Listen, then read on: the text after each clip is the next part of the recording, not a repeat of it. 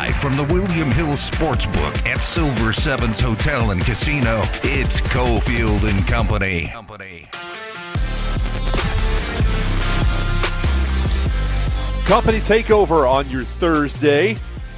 Willie Ramirez is down at Silver Sevens, getting ready for Thursday night football. Of course, all of the usual great specials we have at Silver Sevens.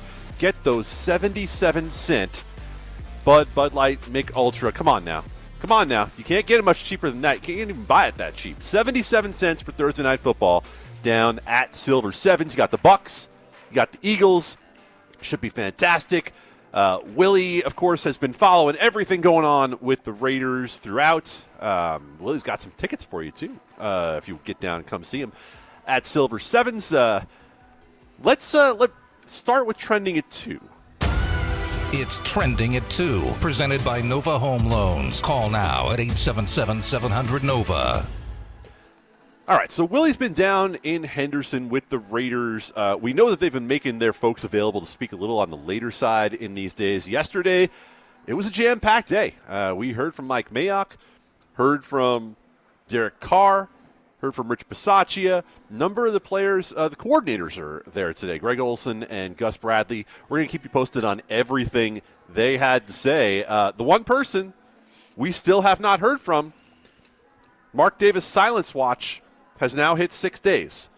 Uh, we will keep that count, or at least I will, every time I'm on Cofield and Company until we hear from Mark Davis. Latest information that we have, though, um, little pieces of news trickling in. Jon Gruden has been dropped from the Madden 22 video game. Uh, so add that to Jon Gruden no longer uh, having his Skechers deal. Uh, you know, pretty pretty typical stuff that we see in 2021, where uh, companies are distancing themselves from the kind of remarks that were in the Gruden emails. Uh, former Raiders have some things to say as well. How about Jack Del Rio coming out and condemning everything that Gruden had in his emails? The man, of course, who was replaced by Jon Gruden, who was left out there by Mark Davis to announce his own firing. Um, but I would say there might be a few things that Jack Del Rio in the Derek Carr, let's get everyone's emails out there vein, might not want on the table. We'll talk about that in just a little bit. Willie, what's up, man? Get, get us caught up uh, on what's happening out in Henderson with the Raiders today. Yeah, so, you know, Raiders, uh, according to Mike Mayock yesterday and interim head coach uh, Rich Bisaccia, it is next man up mentality as this team has somewhat inherited all season in terms of the injuries. I guess now at the top, it's next man up. In when you talk about the head coach, you talk about the offensive play calling duties, and the focus is on the Denver Broncos. Um, you know, they they met yesterday early. Uh, Mark Davis spoke. Mike Mayock spoke. Bisaccia spoke. Mark, just to hold you, hold a yeah, second. Or excuse me, not Mark, not Mark Davis. Um, Mike Mayock. Excuse me. Mark Davis did. No, excuse me. Mark Davis did speak to the team. I'm talking Okay. about team meeting, not to, gotcha. not to us as reporters. Gotcha, Te- gotcha. Closed team meeting. Mark Davis spoke to the players, then Mike Mayock, then Rich Bisaccia, and the team captains, and then they had practice. According to Derek Carr, it was a very good practice. Um, today we had a chance to talk to Gus Bradley and Greg Olson. I didn't get a chance to sit in on Olson as I was on my way to Silver Sevens and but I did get a chance to ask a question to Gus Bradley. He spoke. He's and everybody obviously is, is going to get asked the, the question. The question they're not going to elude that. Um, and the word, the most common word being used is saddened.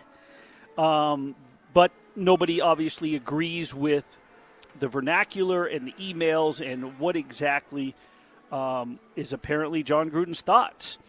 So um, Carl Nassib returned yesterday. He requested a personal day. Mayock said that they had spoken several times and that they planned on speaking again last night. He requested a personal day because it, quote unquote, it was a lot to process, um, very understandably. And um, he returned to practice today.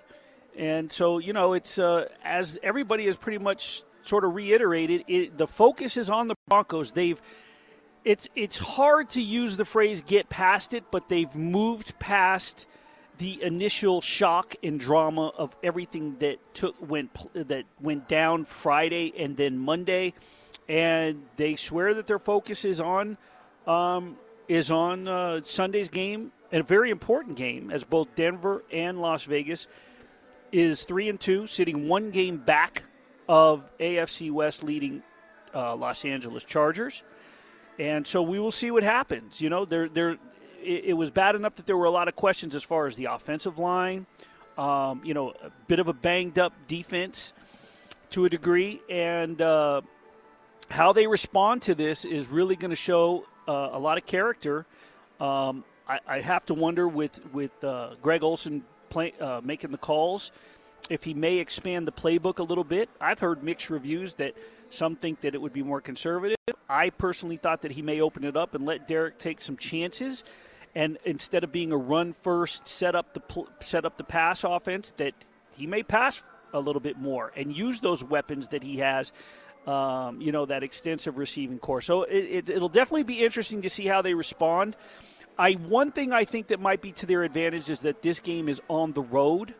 So at some point they can get on a plane, go and somewhat bond, even if it's for 48 hours in Denver, just them, no distractions uh, uh, you know, no media, no no local distractions. They can get, they can finally get away from things. Well, there's a lot to cover with the Raiders. We're going to talk to our man Dan Jacobs in Denver just a little while, about 20 minutes. Xavier Pope is here. Jimmy Smith, former Jacksonville Jaguar, coming up at 3:15. Adam Hill, of course, is still out with the Raiders at the moment.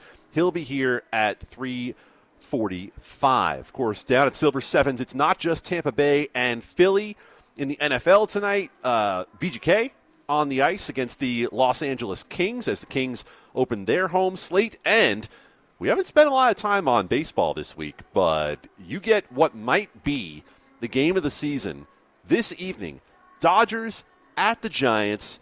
Corey Knebel, yes, Corey Knebel, that guy, is going to start for the Dodgers against Logan Webb for the Giants. We're going to talk a little bit more about baseball in just a couple of minutes uh, coming up. And uh, we've talked plenty about Kyrie Irving, Willie. Uh, Kyrie has had his say. He was on his Instagram earlier and kind of laid out his side, said he understands the consequences of his actions. He understands what it means that the Brooklyn Nets not only have told him that he can't be there, that he's not going to be a part time member of the team this year, but they've gone a step farther. They said, you know what? By the time your contract's up, that's it. We're done. We're not doing any more with you, Kyrie. And we're going to talk to uh, some folks about Kyrie Irving, including Xavier, a little bit later on. And we've got all that audio from Kyrie Irving a little later on in the show. But Giants Dodgers, man, I got to get back to this for a second. We got to yep. talk a little bit of Major League Baseball. It's the rivalry. It's 213 wins on the field tonight when we come back. Nova Home Loans brings you Trending at 2. It's a refi rated Nova Home Loans. With interest rates at all time lows, now's the time to talk to your local Nova loan officer. 877 700 Nova. Baseball needs great games in October. This is when people are paying attention the most to a sport that's losing its fan base during the regular season. So now we have this epic matchup, and honestly, the games have been ridiculous. Awesome. So let's have more of the two best teams and not have them face off in the division series. It's ridiculous. Now, back to the William Hill Sportsbook Inside Silver Sevens with Cofield and Company. Cofield and Company Thursday afternoon company takeover with Willie Ramirez down at Silver Sevens. Adam Candee, Ari is in the Findlay Toyota Studios. Steve Cofield returns tomorrow. He and Willie will take you into your weekend. We have only a couple of hours left until the single biggest baseball game of the 2021 season. I don't care who ends up in the World Series. I don't care who ends up in the League Championship Series. This is the biggest game we will see all year. There will not be a bigger atmosphere. There will not be a bigger rivalry. There will not be two better teams taking a baseball field, Willie Ramirez, than there will be tonight with the Giants and the Dodgers. And you heard Jessica Mendoza there on the way back saying, well, we, we should have seven games of this. I agree. I'd love seven games of this, but I also don't want seven games of Astros White Sox, nor do I want seven games of Rays Red Sox. So you kind of have to take the good with the bad. But let's get to the game here in San Francisco tonight. Willie, what are you expecting between the Giants and the Dodgers? Do you think that this is the single greatest Giants Dodgers game in rivalry history? You know, I'm not sure I know the history well enough. I have to be square about that. That uh, maybe you maybe you've got something queued up here from somewhere beyond my memory. I, I don't. You know what? Okay, it, all right. It, it came up in the conversation in the media room today, with of course uh, Ed Graney, who he and uh, you know he he and I, I am a Dodger fan for a long time, and he's a he's a diehard Dodger. I mean he's a, he's an insane Dodger. He's a fanatic.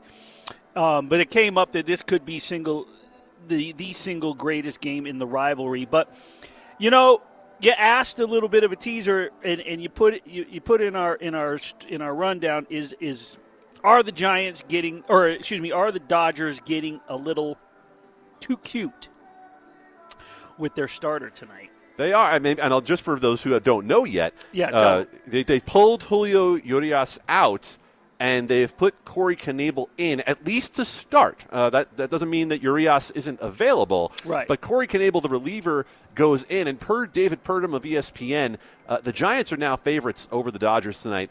If the price holds, he says, it'll be the first time the Giants have been favored over the Dodgers in their last 87 meetings. Well, and, and and David's a great guy. I've known David since before he joined ESPN, and he was covering high school sports in Atlanta, and he was doing freelance uh, sports. He does a fantastic job. But when it was a pick 'em earlier, it was minus 105 on either side. It was there were some 110s out there. There were some 115s on the Giants um, before the pitching change, but now it's just slightly by a nickel. So yes, but I have a stat for you. When Corey has been used as an opener four times this year. Uh, one time he lasted one inning. One time he uh, lasted two innings, and one and twice he lasted three innings. The Dodgers, when he starts as just a pure opener, are three and one. The lone loss was in San Francisco. Uh oh. A three to two decision on September third. Now he wasn't responsible for any of the runs. Um, as a matter of fact, when he has started as an opener, he's only given up one earned run, and that was when he went one inning at St. Louis on September 7th. The Dodgers won that game 7 to 2. So, um, obviously, they're trying to somewhat switch it up. Instead of preparing for a lefty, you're preparing for a righty, and then you could bring him in. Um, so, I, I don't know how much if if they're overthinking this and what they're trying to do. What I do know is this if the Giants, you have to remember the Giants outside of the Cardinals one game, the Giants are the worst hitting team in the playoffs to this to this moment. Um, they have not been hitting the ball well. Excuse me. so when you combine that with what they're trying to do pitching wise, um, it, it could pose a little bit of a problem. But the thing is, is the Giants chase him early and jump out can you get that back against Logan Webb? How many times? How many road? How many uh, times through the road uh, through the lineup can Webb get? Is the big question. The Dodgers they've scored 19 runs in five playoff games. The Giants they've scored nine in four games. Um, you know, Dodgers have 40 hits in their night in their in their five games. They're hitting 240. The Giants are hitting 184. So I think it's a matter of which offense is going to jump out first and get those initial runs in order to sort of control the pace and give the pitching staff a little bit of support. So this year, Julio Urias won 20 games, which is, of course, not the best measure of any pitcher. Mm-hmm. And you know that it, it doesn't mean that he did anything spectacular. He did pitch well, right? But 20 wins doesn't mean what it used to. A win is a stat. You can give up 10 runs in five innings and your team can score 11. You still get a win. It really doesn't mean anything. But when you look at it and say, are you accomplishing what you want to accomplish by giving the San Francisco Giants the right hander when they were expecting the left hander? Let's look at the splits for the Giants this year and say, how have they hit against right handed and left handed pitchers? Well, against righties, Corey Knebel, they've hit 250. Uh, against lefties, like Julio Urias, they've hit 247. The on base percentage basically the same, slightly higher slugging percentage against right handed pitchers. So I'm okay with it from this perspective. Starters don't go long anymore. Even if Julio Urias starts this game, there is no guarantee he's in there for more than two innings, more than three innings, more than four innings. And maybe you, you want to use him for a different two, three, four innings somewhere in this game. That's modern baseball. The starting pitcher doesn't mean what the starting pitcher used to. Now, it might be for Logan Webb that that's the case. Maybe the Giants hope to get six, seven innings out of Logan Webb and try to minimize their bullpen. But for the Dodgers, this is 2021. This right. is what baseball looks like now, whether you like it or not. Uh, the aesthetics kind of suck, honestly. I don't really love watching a parade of seven or eight pitchers, but you know, uh, Willie, this is reality. Like this is this is what we have now with openers. Teams like Tampa Bay are going to be doing it all playoffs long, and the Dodgers are just using a little modern theory.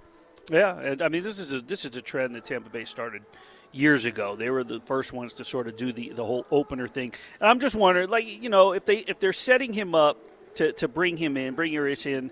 You know, he he's been their best road pitcher. 13 and 2 in 18 starts with the suitcase in hand. Okay, 2.71 ERA on the road. And then the second half of the season, 9 and 0 with a 2.04 ERA in 14 starts. Um, they've won his last 11 starts.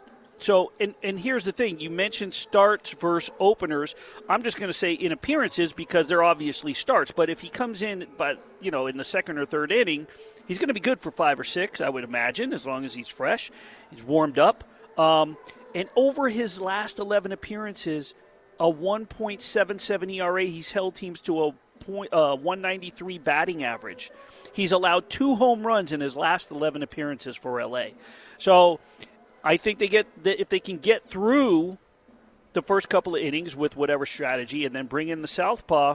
You know, it's up to the Giants to jump on uh, Knebel early, and because you know they bring uh, Julio in, it's going to be it's going to be a pitching battle from there. If the Dodgers haven't jumped jumped on Logan Webb, Webb is one and two with the 3.64 ERA in six lifetime starts against the Dodgers.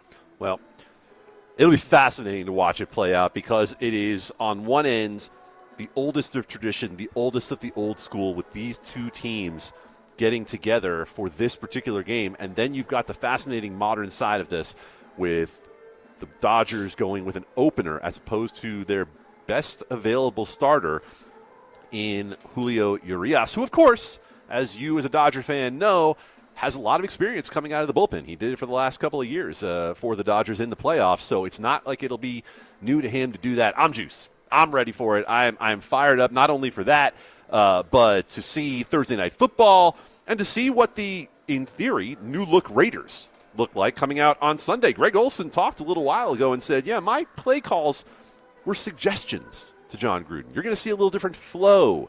now in the play calling. What are we going to see when they get up to Denver? We're going to talk to our man Dan Jacobs about that in just a moment here on Cofield and Company. Silver Sevens NFL special. Two 22 ounce drafts, two hot dogs, and two bags of chips for just seven seventy seven.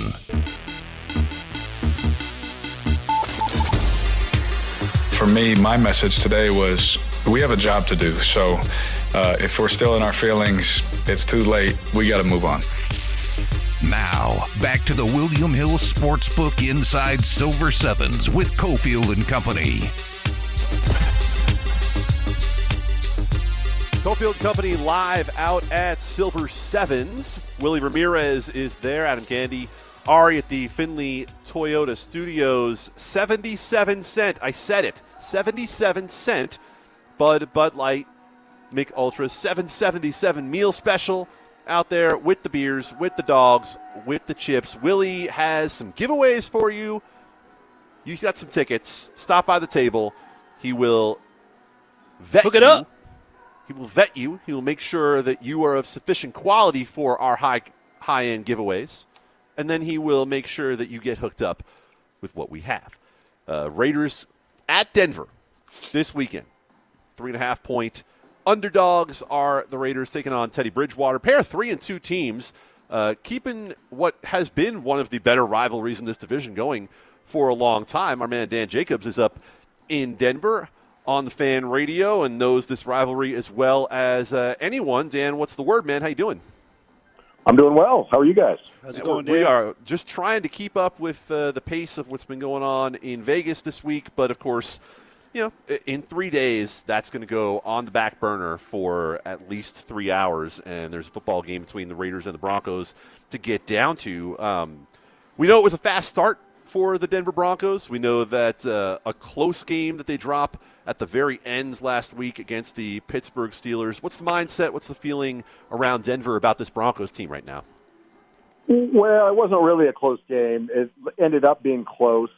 Uh, you know, they it ended on a Teddy Bridgewater pick that you know looked made the game. It was looked closer at the end, and yes, if I guess that had they converted there and got a two point conversion, I guess it would have been a close game. But the Raiders, or excuse me, the Steelers dominated that game most of the game and kind of let up. Um, and it was a one and three Steelers team going into that game against the Broncos. Um, the Broncos are not a good team, but I, I actually said on Twitter um, today I think the season is effectively over for whichever team loses this game. The Broncos started out three and zero against horrifically bad teams that started out zero and nine, and I think um, two and ten to start the season.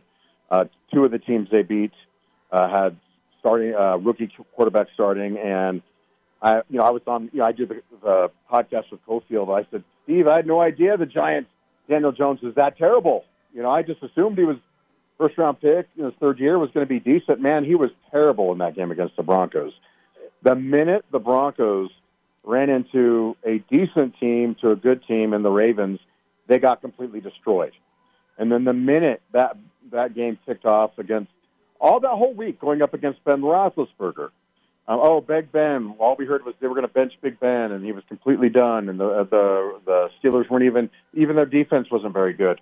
They dominated the Broncos from kickoff uh, in that game, and somehow the you know the you know they let up a little bit, and they, the game looks closer than it was. The Broncos are not a very good team, and I'm texting back and forth with Cofield watching kind of the Bears game, like, what is going on with the Las Vegas Raiders? Now all of a sudden the Broncos season, which was a dumpster fire, is now has new life, and the Raiders, you know, should their season's now a dumpster fire. But because the Broncos are so terrible, maybe they maybe they probably don't. But do the Raiders? I don't know. I'll ask you guys. Do they have new life? Maybe a shot, not lo- not with a win. Would they have new life? I guess. Well, I, I'm not sure. I don't know if they have new life, and I don't. I don't know. You know, in terms Would of they the win? Would they with win? a with with a win. I, I think that I think there it's already a new era in terms of getting those distractions off, and I'm not necessarily sold. I will say this um, because I've been on the Denver is fraudulent after three and zero since then. I will say this: I, I I am with you where if the Raiders beat Denver, it's essentially a sign that okay. We were right. Anyone who said they were a fraud after 3 0, they were right. Their season is, is continuing to spiral. I don't necessarily think the same of the Raiders, only because of everything that's been going on. If they show some fight and show some some kind of because let's not you know p- people are judging the Raiders on and saying that the distraction from what took place on Friday affected them in the Bears game, and it it. And yes, that could lend to it, but the Raiders were pretty bad the previous Monday against the Chargers. So I think that they have to show improvement from the last two weeks. And this is the week where, if anything's going to affect them, because Gruden reti- uh, resigned on Monday, and they've had all this time. They've had a team meeting. They've they've inherited the the next man up mentality from the coaching staff. They, they've already been playing with that as it is. They've been playing shorthanded since week one. Um, I just wonder if going away, getting away from Las Vegas, and sort of rinsing off the whole feel of being around the facility and everything that comes with it, the mental aspect, it might be a breath of fresh air. And if Denver gets caught sleeping, thinking that Vegas is going to come in distracted, could pose a problem for the Broncos. Well, Here's Dan, my let's- question: Yeah. How come the line only moved? You guys are in Vegas. How come the line only has moved a half point with with with everything going on with Gruden and everything? How come Vegas? How come the money hasn't moved? Um, the, the line hasn't moved. I, I, think I can answer that with two words, and it's probably just Teddy Bridgewater. Uh, Derek Carr versus Terry Bridgewater in the end, it, it, there's not much question as to who the better quarterback is uh, between these two teams. Um, I think that the market is very willing to write off last week's performance by the Raiders against the Bears as noise based on Gruden. Now, whether that's true or not, we're going to find out. Um, but it was, by a long shot, the worst full game performance we've seen out of the Raiders offense. That being said, if you want to go back to the Chargers game and how putrid the Raiders were in the first half, they've scored 23 points in their last eight quarters of football. So, you know, I'm not sure I necessarily agree with only a half point, Dan, but you know that's uh, that's why I think the market is overall on this. Um, when you look at this Raiders team, and you said you're wondering what's going on as you're watching the Bears game, right? I mean, it, with where you see the Broncos right now, do you see the Raiders as a threat? Do you see these two teams being not on equal footing? Do you think the Raiders are necessarily better than the Broncos? Normally, going into this season, normally I pick the Raiders every time. The Broncos are not a good team. They do not beat good teams. They normally do not beat the Raiders. I normally would have picked the Raiders. The Broncos have severe issues with, their offensive line.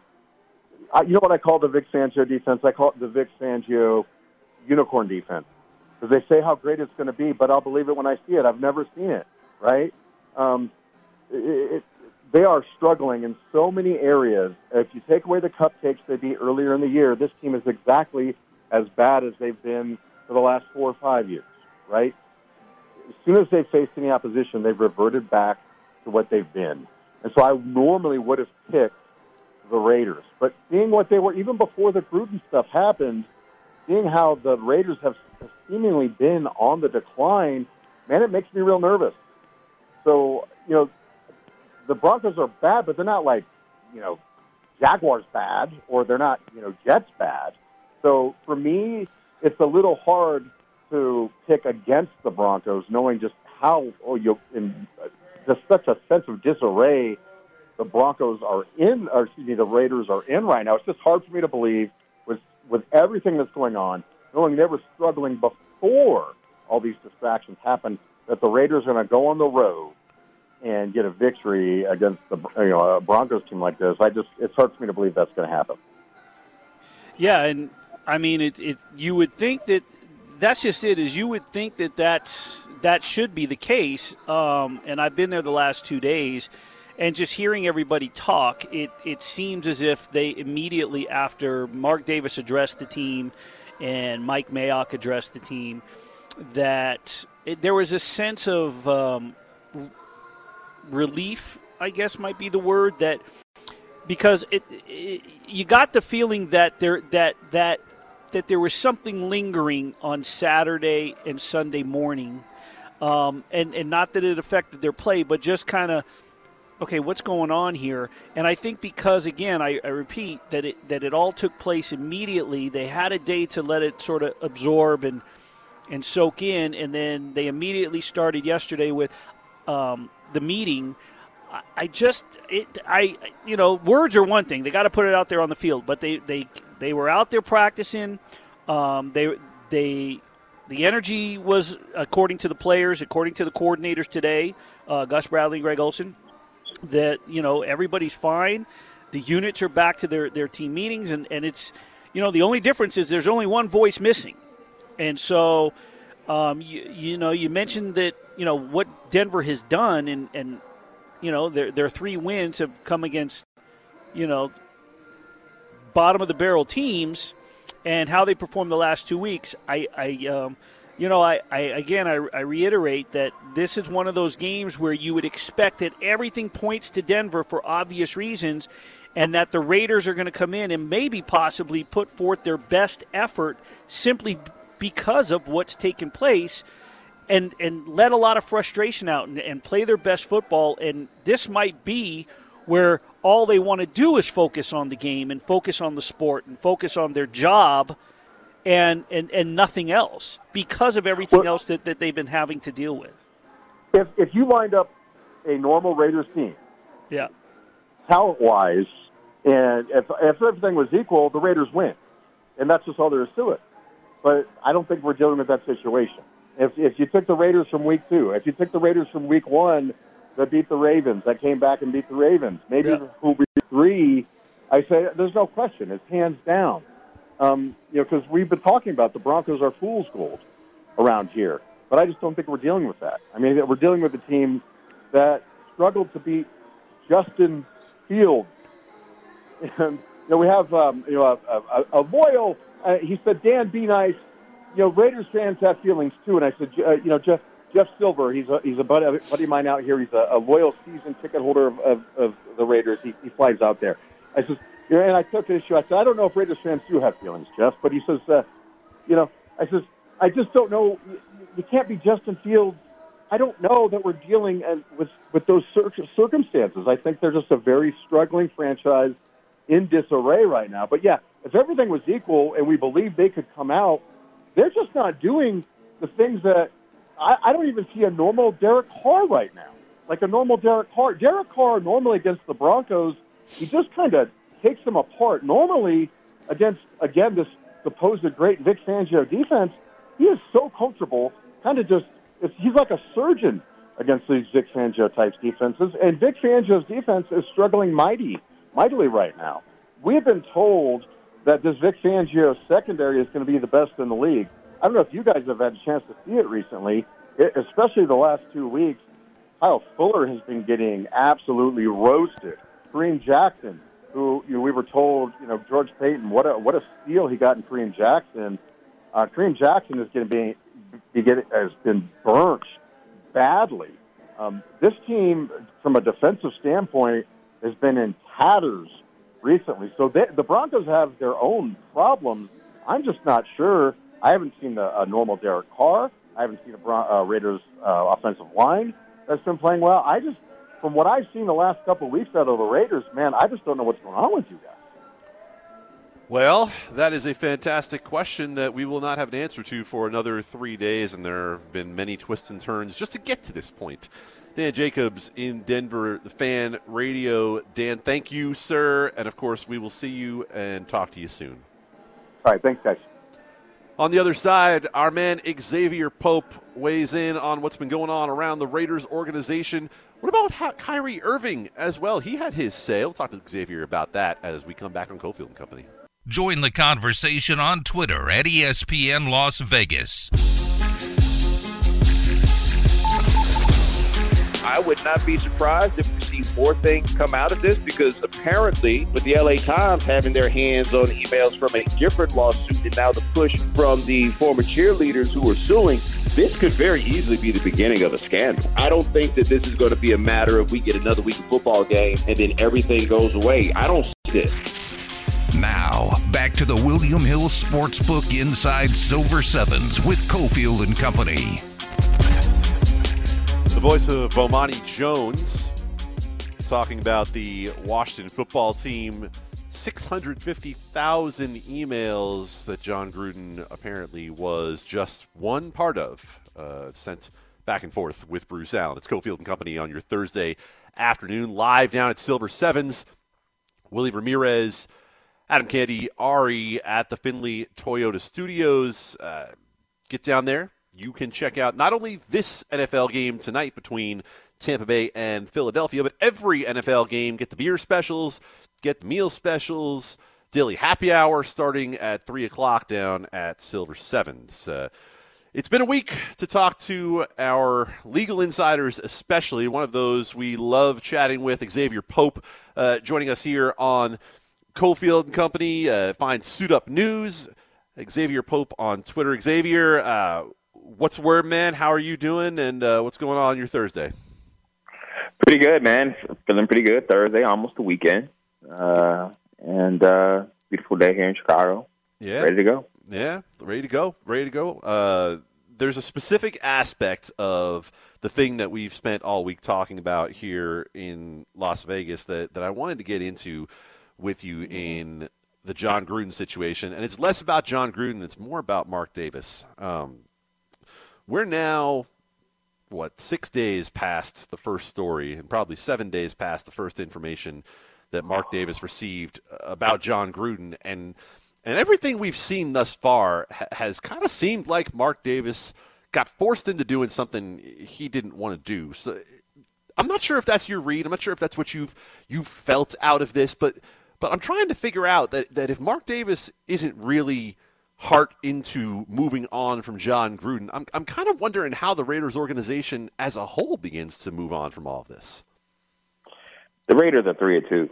I think that's that's lost in all this. Is the Raiders actually are in decent shape in terms of their, their record. They're not on five like the Jacksonville Jaguars, where their performance on the field, they're going to have to make uh, a decision in relation to that. I mean, there's, I mean, I mean, did, did the team even play for John Gruden on Sun, I mean, when they play their last game? I mean, I think that's also something to be looked at as well, and that this team can actually turn its turn the turn on turn a page and actually have try to have a successful season. So I don't think the Raiders situation is, is as dire as people are making out to be. The, the supposed cancer on the team is gone. Um, you do have Carl Nassib that was there who helped them win uh, one of the first games of the season, who is a leader on that team, who people were going to rally around. I think that the Raiders are in a better shape than the news reports are, are saying about him. The, the the attention that we really should be looking at it should be the Washington football team who aren't as good,